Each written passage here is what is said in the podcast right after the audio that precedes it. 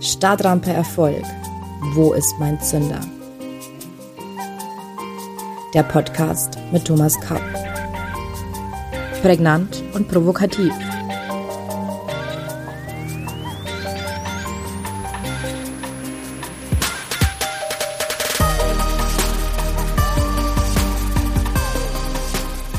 Herzlich willkommen allseits. Ich begrüße Sie zu unserer neuen Folge von Stadtrampe Erfolg. Wo ist mein Sünder? Heute beschäftigen wir uns mit Zielen und wie sie uns weiterbringen. Wie immer beginnen wir mit einer Geschichte. Von Nelson Mandela stammt das Zitat aus dem Jahr 1952 One day I will be the first black president of South Africa.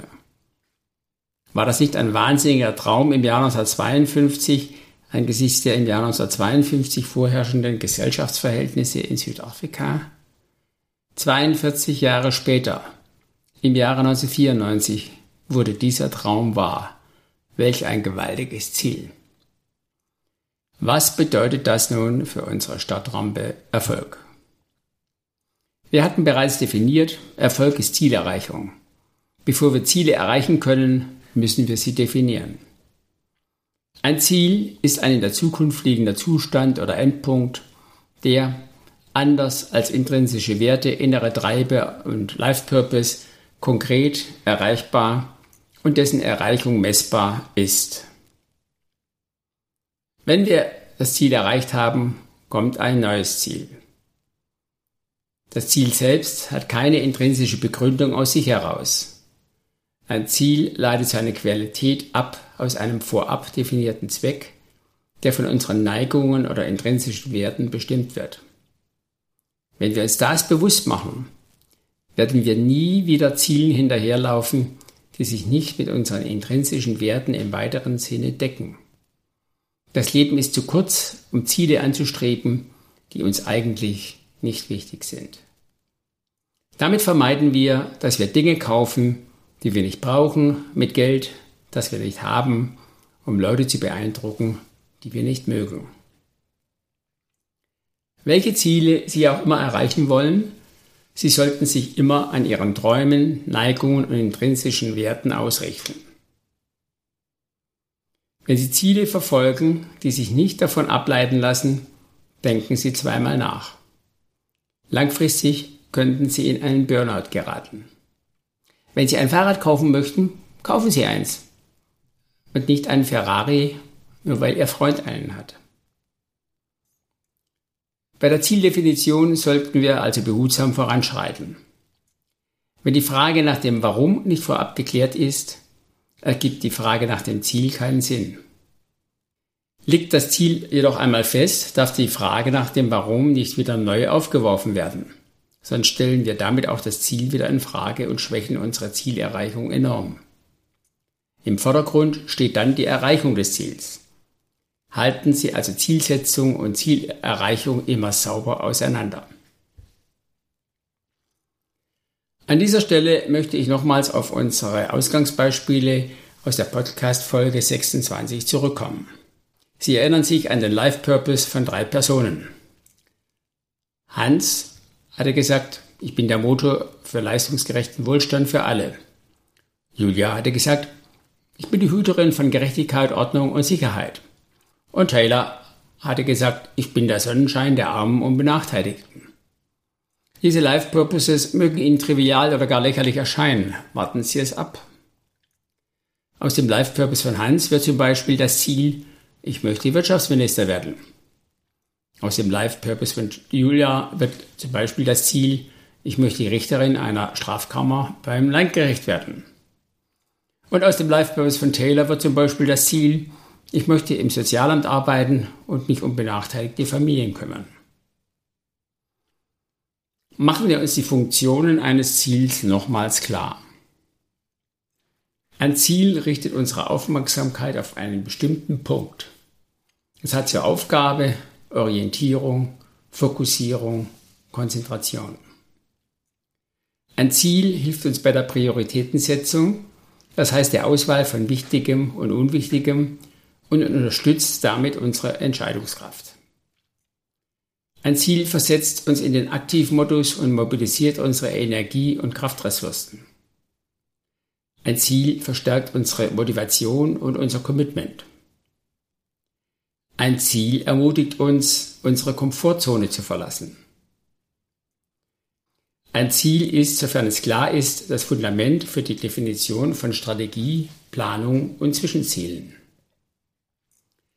Ein Ziel ist ein klarer Maßstab für eine Ergebniskontrolle und versetzt uns damit in die Lage, unser Handeln zu steuern und gegebenenfalls zu korrigieren.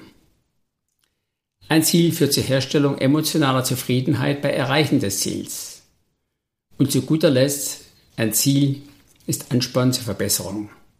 Nur wenn wir ein Ziel haben, können wir scheitern und nur wenn wir scheitern, können wir lernen und wachsen.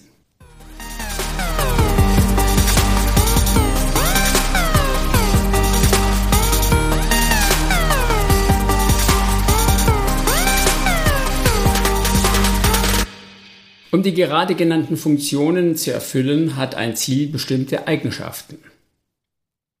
Ein Ziel ist immer etwas vorausgehendem, grundsätzlicheren, wie zum Beispiel Werten, Vision, Life Purpose, Neigungen untergeordnet. Ohne diese Grundlage ist ein Ziel bedeutungslos.